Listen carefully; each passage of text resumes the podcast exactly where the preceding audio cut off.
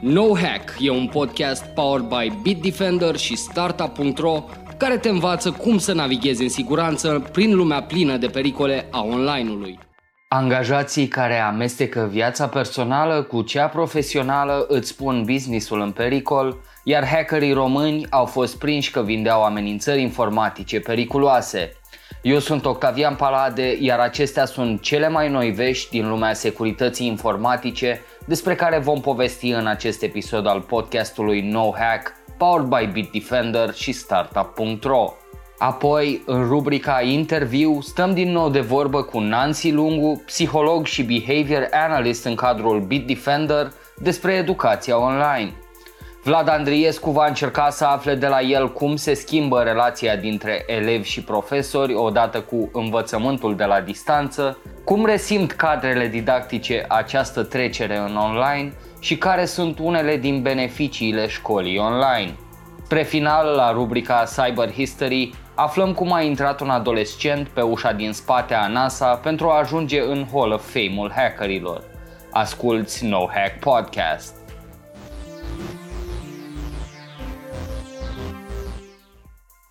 O nouă cercetare Bitdefender relevă faptul că 93% din angajați refolosesc parole vechi când se conectează la diverse conturi în interes profesional. Această practică lasă ușa larg deschisă atacatorilor cibernetici, mai ales când parolele respective ajung pe mâna unor răufăcători în urma unor atacuri. În securitatea cibernetică, oamenii sunt cea mai slabă verigă a lanțului de atac, aspect confirmat de studii recente care relevă că 80% din breșele informatice au fost posibile pe fondul folosirii de parole slabe sau sustrase ca urmare a unui atac. Orice companie are politici de securitate bine definite, dar acestea trebuie modificate atunci când angajații lucrează din afara sediului. Din nefericire, puterea politicilor de securitate este subestimată în multe organizații acesta fiind și unul dintre principalele motive pentru care angajaților le sunt permise unele acțiuni neglijente, precum refolosirea parolelor. Pandemia a exacerbat riscurile de securitate, angajații care lucrează de acasă nemai fiind protejați de sistemele de cyber security implementate în cadrul companiilor. În prezent, protecția infrastructurilor IT ține și de comportamentul fiecăruia, și de configurarea optimă a rețelei și a dispozitivelor de pe care se lucrează, relevă datele Bitdefender. Sfatul experților pentru companii Principala metodă prin care organizațiile pot preveni reutilizarea parolelor vechi este implementarea unor politici de securitate restrictive la nivel de companie care să limiteze configurările greșite și să educe în mod constant angajații despre riscurile potențiale la care se expun. Iar pentru angajații care lucrează de acasă, regulile sunt următoarele. Folosiți calculatorul de serviciu doar în scop profesional și nu accesați de pe acesta aplicații sau programe în interes personal. Evitați refolosirea parolelor vechi sau a celor unice pentru toate conturile și asigurați-vă că utilizați parole complexe pe care le reînnoiți regulat.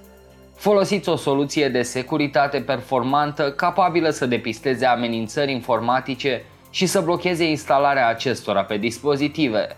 Și nu în ultimul rând, nu vă conectați cu dispozitivele de serviciu la rețelele de internet publice, ci folosiți datele mobile sau un serviciu de tip VPN.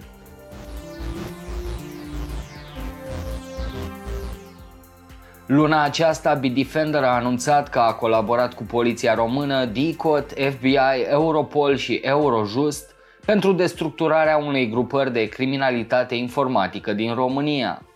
Gruparea era specializată în crearea, dezvoltarea și comercializarea unor amenințări informatice denumite Crypter, capabile să păcălească soluțiile de securitate instalate pe dispozitivele infectate.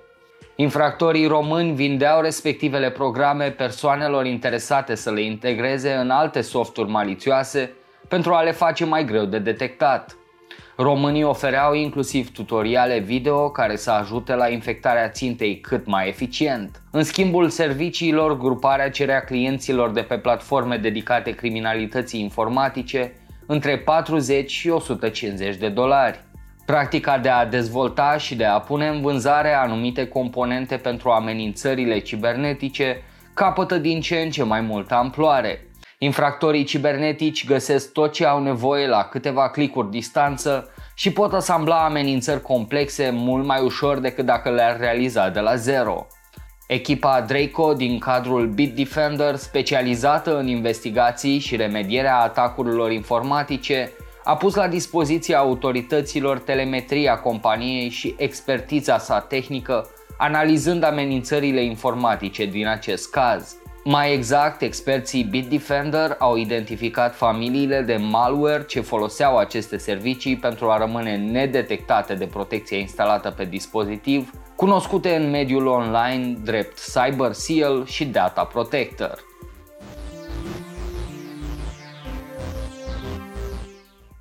Nancy, bine te-am uh, găsit și în uh, episodul acesta uh, podcastului No Hack.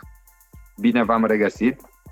În episodul anterior de, de luna precedentă discutam tot despre, despre școala online, despre impactul ei și data trecută ne-am concentrat pe efectul psihicului, să spunem, celor mici, reviilor, adolescenților, am vorbit despre părinți, am vorbit puțin însă despre profesori și cumva în continuarea acestei discuții importante vreau să începem um, această conversație fix din această zonă a profesorilor. E o zonă familiară ție. Da.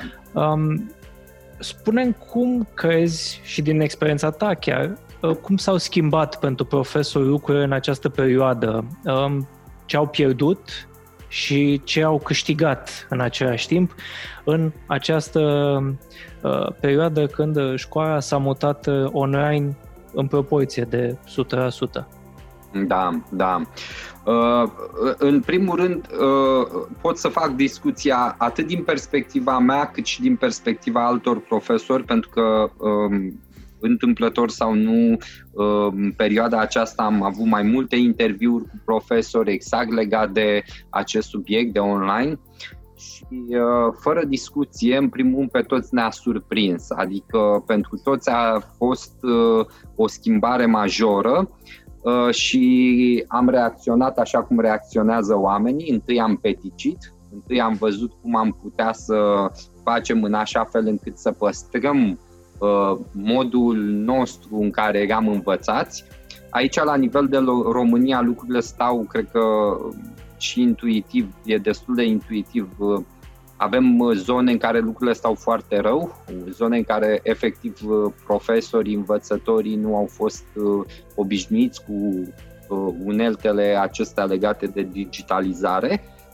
Deci, în plus, a fost un efort suplimentar, a fost ca ok, trebuie să învățăm ceva nou, uh, dar tot acest nou, și aici de asta încerc să, să, pe asta încerc să pun accentul, tot acest nou uh, nu a venit ca o schimbare intrinsecă, ne-am fi dorit lucrul ăsta și nu a venit, um, uh, nu a venit nici ca un ne-am, ne-am avut un plan în așa fel încât să spunem, uh, ok, uh, vom folosi uh, la maxim sau cum știm mai bine uneltele pe care le avem și uite cum arată învățământul online.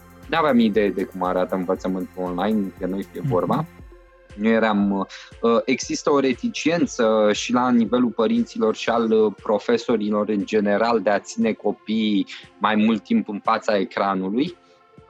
Evident, obligați trebuie să cumva să trecem peste reticiența asta. Uh, în același timp, uh, au apărut uh, dificultățile inerente când încerci să traduci dintr-un limbaj într-altul. Da, la școală există un alt ritm, există o altă susținere chiar a clasei. Eu spun din propria mea experiență, primele experiențe legate de online au fost îngrozitor de grele. Deci, în timp ce la, la școală, la facultate pot să vorbesc ore întregi uh, și trebuie să mă oprească cineva, aici mi se părea că după două ore de vorbit, uh, uh, efectiv epuizasem. Uh, și spun, poate că pot, pot părea amănunte, dar impactează în modul în care transmiți informația. Acum, e greu să vorbești despre o întreagă categorie, dar o să revenim pe bucăți la profesori, însă pot să spun așa, în momentul în care încerci să faci uh, un învățământ prin fascinație, încerci să îl, uh, mai ales la cei care sunt la început, încerci să-i aduci repede lângă tine, să, să simtă că ție-ți pasă de, de subiect și prin urmare e interesant subiectul, e când faci lucruri de genul ăsta, uh, contează tot felul de amănunte legate de comunicarea cu ceilalți. Ori dintr-o dată ne trezeam că ne uităm în fața uh, unui ecran cu tot felul de uh, chenare micuțe, cu o mulțime de oameni, parcă nu-i simțeam, parcă nu auzeam în timpul orei uh, acea, uh, acel semnal al clasei. Uh, foarte des când vorbești clasei, urmărești și câțiva oameni de susținere și așa mai departe. Sunt tot felul de lucruri de genul ăsta. Uh, a fost, a fost uh, destul de dificil. Uh, cu atât mai dificil acolo unde, ok, la facultate e într-un anumit, nu, în mai multe sensuri e mai ușor, dar să ne gândim la copiii mici, trebuiau să scrie, trebuiau să fie atenți, trebuiau să vină să, să găsim materiale care să le punem și să pară suficient de atractive încât să compenseze poate lipsa noastră de atractivitate în comunicare de genul ăsta. Um, avem, au fost între noi fie vorba o, o mulțime mai mare de profesori decât m-aș fi așteptat, s-au adaptat admirabil. Dar aici trebuie să, să și-au luat de la tablete, și-au luat uh, tablete grafice, au încercat să găsească softuri dintre acestea, uh, mai mult sau mai puțin gratis. Uh, dar aici trebuie să subliniem ceva. Învățământul online este prin natura lui un învățământ complementar. El nu este același lucru cu digitalizarea. E, e, o parte, e o parte care poate fi complementară învățământului față în față, dar în niciun caz nu poate fi o soluție de lungă durată. Deci nu, se pierd prea multe lucruri în tot procesul ăsta, uh, inclusiv în, uh, în uh, atenția, atașamentul copiilor, fascinația lor pentru ceea ce se întâmplă, se pierde și lucrul ăsta și e greu de compensat. Învățământul digitalizat ne cere ceva mai multe resurse, ne cere planuri mai complexe relative la ce facem noi. Deci, deocamdată noi suntem la online și la peticirea online. Mă, mă bucur că ai menționat de, de fascinație și cumva în timp ce, în timp ce îmi vorbeai mi-aminteam de, uh, pentru că acum mă uitam uh, la pe serialul The Crown, um, era acolo un citat uh, uh, despre uh, cele două puteri din stat, uh, una eficientă și una demnă, unde Uh, acolo monarhia era cea demnă și mi se pare că în învățământul online, din ceea ce spui tu, această zonă de fascinație, deși eficiență poate exista, zona de fascinație se, se pierde. Um, da, da, se pierde și noi avem o problemă cu asta încă și antepandemie, pentru că uh, la noi, uh, și o spun, e părerea mea la care țin foarte tare, la noi copiii copii, studenți, le spun generic uh-huh. copiii, uh, vin înfrânți dintr-un singur punct de vedere.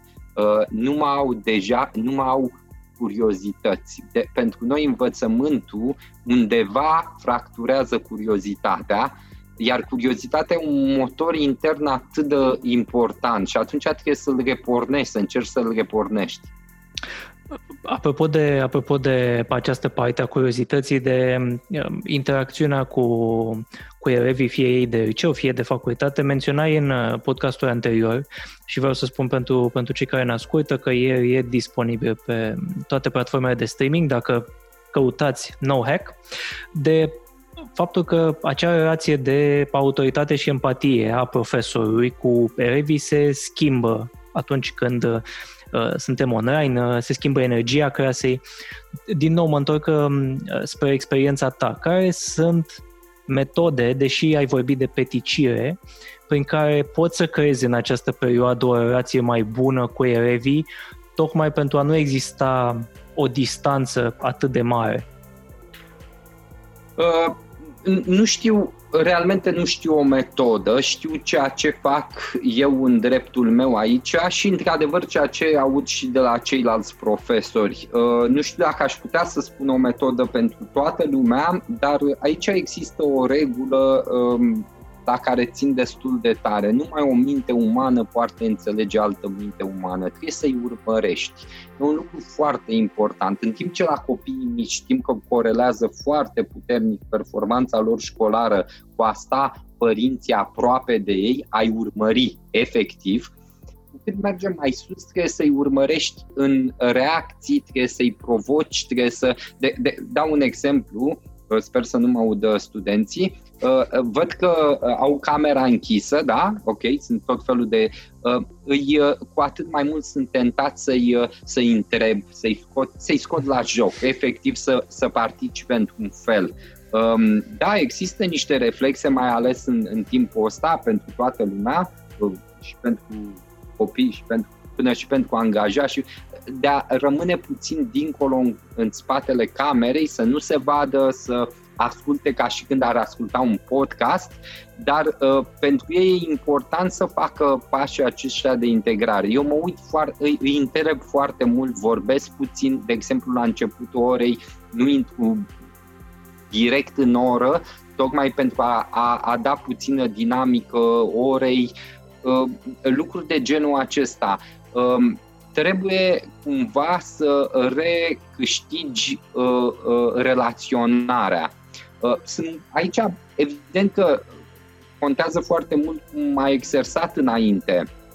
Uh, eu sunt foarte tentat să le spun puțin despre mine, dar foarte puțin în așa fel încât să fim acolo, să nu fim străini la distanță, să, să spun, să dau această impresie și uh, uh realmente ceea ce doresc să fie o realitate, să dau această impresie a conexiunii dintre noi încă există. O distanță s-a pus, fără discuție. Există și lucruri foarte bune în online la momentul ăsta din perspectiva mea, dar în același timp uh, există și uh, pierderea asta a, a dinamicii, puțin. În ultima vreme observ că m-am, eu personal m-am învățat foarte bine în, în noua dinamică. Ă, singurul lucru care îl urăsc este că stau, dacă am o zi și am zile în care am 8 ore, ă, efectiv 8 ore pe scaun este ă, îngrozitor și aceeași perspectivă o au și ei. Am pierdut puțin uh, această, încerc din nou să văd cum se va reuși să-i pun împreună în proiecte comune. Când se întâlneau înainte, se întâlneau undeva și se vedeau și se evaluau și interacționau, era o chestie. În online e ceva mai complicat. Vreau să mergem un pic mai, mai departe um, înspre uh, pentru că are legătură și cu, și cu modul în care, practic, uh, interacționăm astăzi. Stăm pe scaun, uh, ne uităm în fața unui ecran multe ore. Uh, da. Și știm că, în general, înainte de pandemie, atenția noastră ca generație um, a scăzut din, din cauza numeroaselor semnare pe care le primim din jur. Da. Cum se modifică această atenție sau cum scade, ca să-i spunem drept, în mediul online? E, e foarte bună întrebarea. În fapt, aici uh, oameni care fac cercetări serioase uh, au, sunt cât se poate de clari. Uh, multimedia înseamnă fragmentarea atenției. Aici legătura e următoarea. Fragmentarea atenției duce, la, duce ca efect aparent secundar, dar foarte important, inclusiv la o motivație mai mică prin scăderea satisfacției. Cu cât ești mai concentrat asupra la ceva, fie și o perioadă mică, cu atât ai senzația de am făcut ceva și cu atât reușesc data viitoare să-mi păstrez concentrarea mai mult. Acum, online nu, de fapt, ok, în moment, la, la, copii, la copiii mici e complicat. De foarte multe ori părinții fac eforturi semnificative să stea lângă ei, pentru că trebuie să stai acolo, normal. Copilul mic nu e, nu e un adult, îl atrage repede.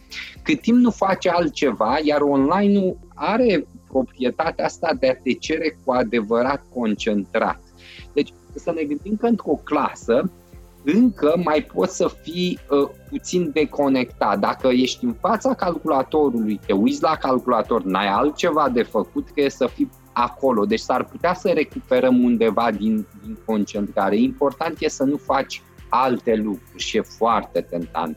Ești la laptop, poți să mai verifici lucruri, te mai uiți pe un telefon, te uiți chiar pe laptop, deci se, se poate pierde ceva. Și aici, într-adevăr, dacă la cei mici înseamnă control, la cei mari înseamnă atractivitate. Deci pe cei mari trebuie să-i atragi. Un avantaj pe care nu-l înțelesesem este că, de exemplu, uneltele pe care le avem acum prea ne permit să vorbim simultan. Lucru care uh, a dus la un efect neașteptat pentru mine. Oamenii își prezintă argumentele pe rând și ceva mai Uh, mai organizat. În plus e impresia asta că uh, când voi spune trebuie să spun ceva și să-mi prezint argument.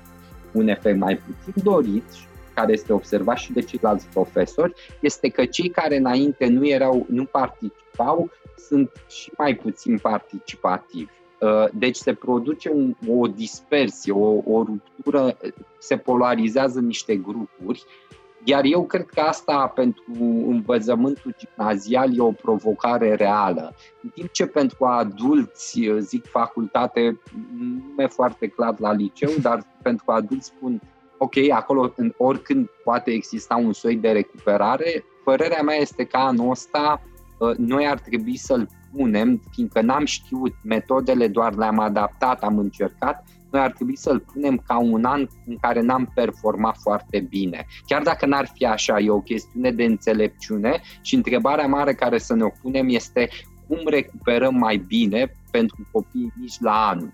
Deci cum facem să, să recuperăm mai bine ceea ce s-ar putea să se fi pierdut anul ăsta. Nu zic că toate cazurile adevărate. Cunosc cazuri în care, din potrivă, s-a făcut performanță mai bună online deci, uh, pun în loc să, să peticim, mai bine construim, pentru că pe termen lung va fi mai bine. Exact, pe termen lung, da, da.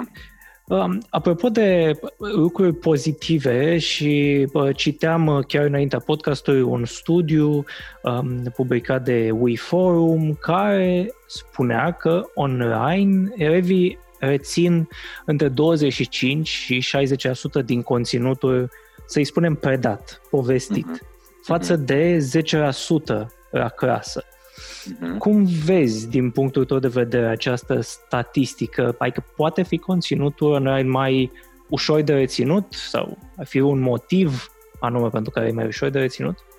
Acum, pot fi motive pentru care e mai ușor de reținut. De exemplu, profesorii uh, uh, uh, au pierdut și au pierdut, uh, e, e incorrect spus, uh, totuși depun un efort de pregătire mai mare în timp, deci se, uh, de la corectare, predare, pregătirea mai mare uh, și mulți dintre ei evident încearcă să găsească materiale suplimentare, adică trec mai mult spre uh, digitalizare în sine, să zic așa, încât să te facă mai să te facă mai atent, să te facă să-ți explice mai bine. În același timp, repet, la copii mici, eforturile părinților au contat foarte mult.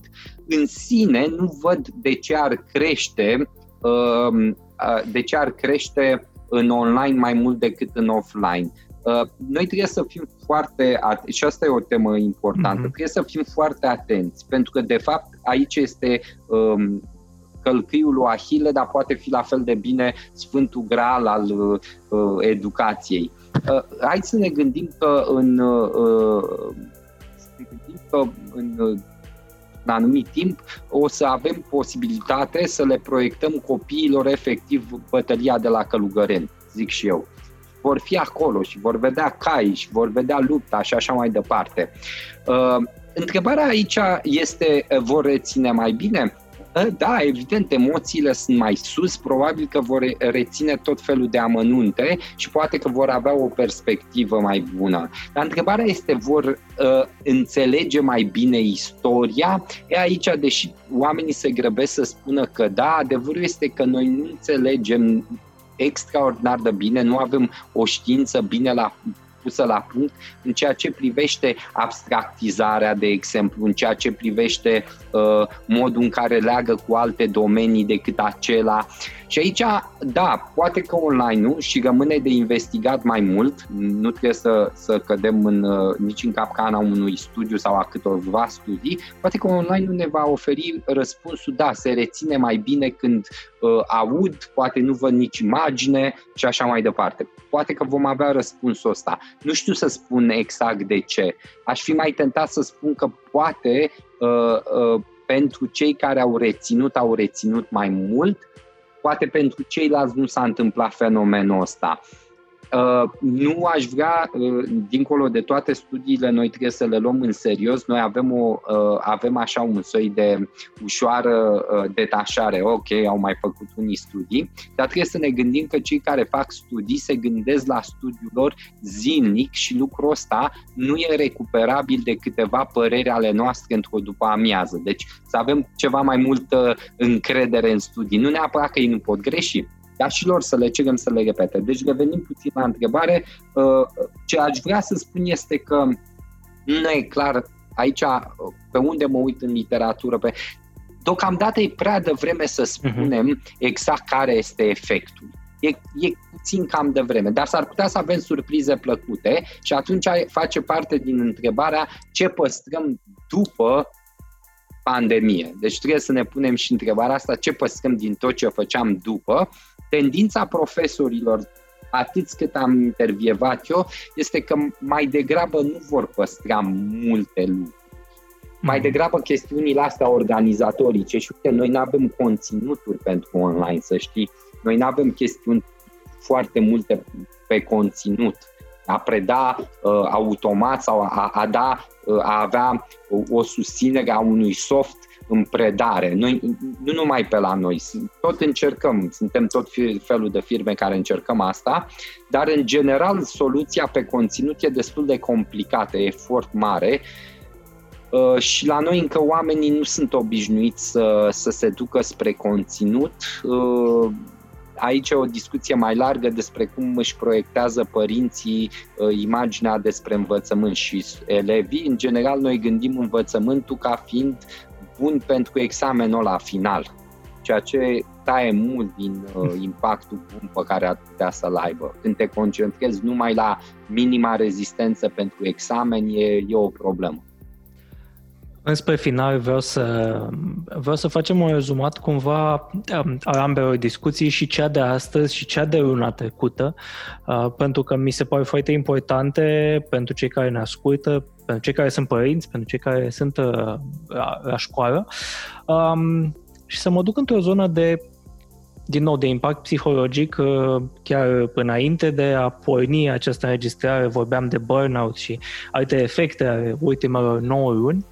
Uh, cât de important uh, și aproape e o întrebare din punctul meu de vedere cu răspuns implicit, um, ar fi ca părinții, pentru că de ei pleacă, um, să-și dea seama că ar trebui să apeleze um, la specialiști în această perioadă. Mă refer la terapeuți pentru ei, pentru copii, pentru că probabil că s-au acumulat multe în, uh, indiferent dacă profesional am dus-o foarte bine, uh, dacă am fost sănătoși, uh, probabil că a fost o perioadă dificilă pentru toți.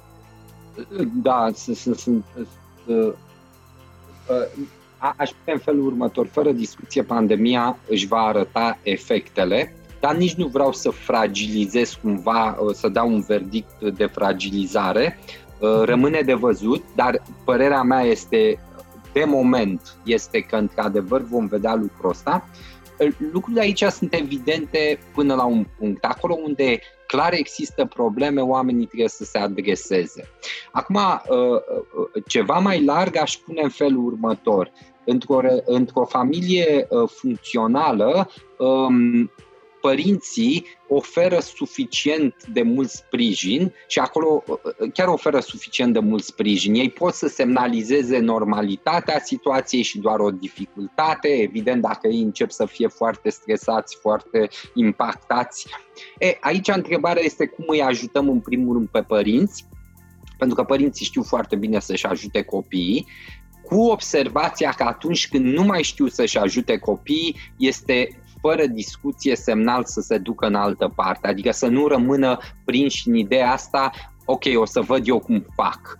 Uh, bine este pentru că, uh, exact cum am mai vorbit, uh, par, psihologia are un, are un, un unghi mort. Toți avem senzația că ne pricepem natural la mințile noastre și la mințile celorlalți, dar nu e așa. Nu e nici pe departe așa. Și nu e nici intuitivă. Și atunci e bine uneori să te duci spre specialiști când simți că ai pierdut controlul.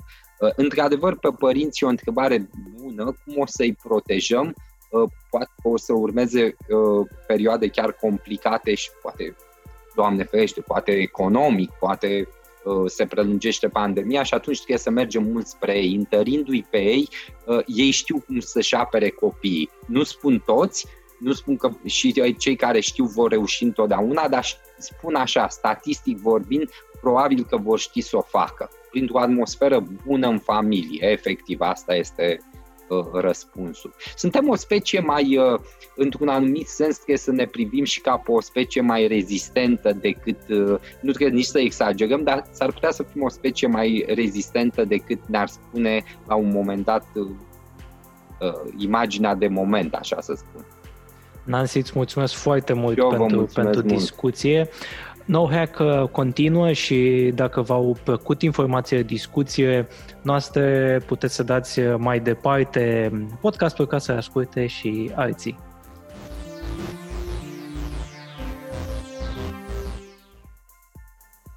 La rubrica Cyber History aflăm povestea lui Jonathan James, care în 1999, la vârsta de 15 ani, a reușit să pătrundă atât în serverele Departamentului de Apărare American, cât și în serverele NASA. Puștiu a reușit să instaleze un backdoor pe unul dintre serverele Departamentului de Apărare, lucru care i-a permis să intercepteze mii de e mail de la diferite organizații guvernamentale americane. În acele e mail a descoperit și unele ce conțineau date de rogare de la numeroase computere folosite în scopuri militare. Folosind informațiile furate, Jonathan James a reușit să fure un software NASA în valoare de 1,7 milioane de dolari, agenția spațială fiind forțată să-și închidă operațiunile timp de 3 săptămâni. Software cu pricina controla mediul de pe Stația Spațială Internațională și NASA a ajuns să pierde circa 41.000 de dolari de pe urma atacului. James a fost prins ulterior, dar a avut o pedapsă blândă pe fondul vârstei sale fragede. Povestea lui însă s-a terminat tragic în 2008, tânărul sinucigându-se după ce a fost implicat într-un dosar de fraudă cu carduri bancare. În biletul său de adio, acesta a negat acuzația. Atât pentru acest episod din podcastul No Hack powered by Bitdefender și Startup.ro. Noi am fost Vlad Andreescu și Octavian Parade. Ne puteți asculta pe Spotify, pe Apple Podcasts, Google Podcast, TuneIn și Anchor FM. Vă invităm să urmăriți și serialul video No Hack pe pagina de Facebook Startup.ro și Bitdefender și până data viitoare vă dorim browsing fără incidente și inbox-uri fără spam. No Hack e un podcast powered by Bitdefender și Startup.ro care te învață cum să navighezi în siguranță prin lumea plină de pericole a online-ului.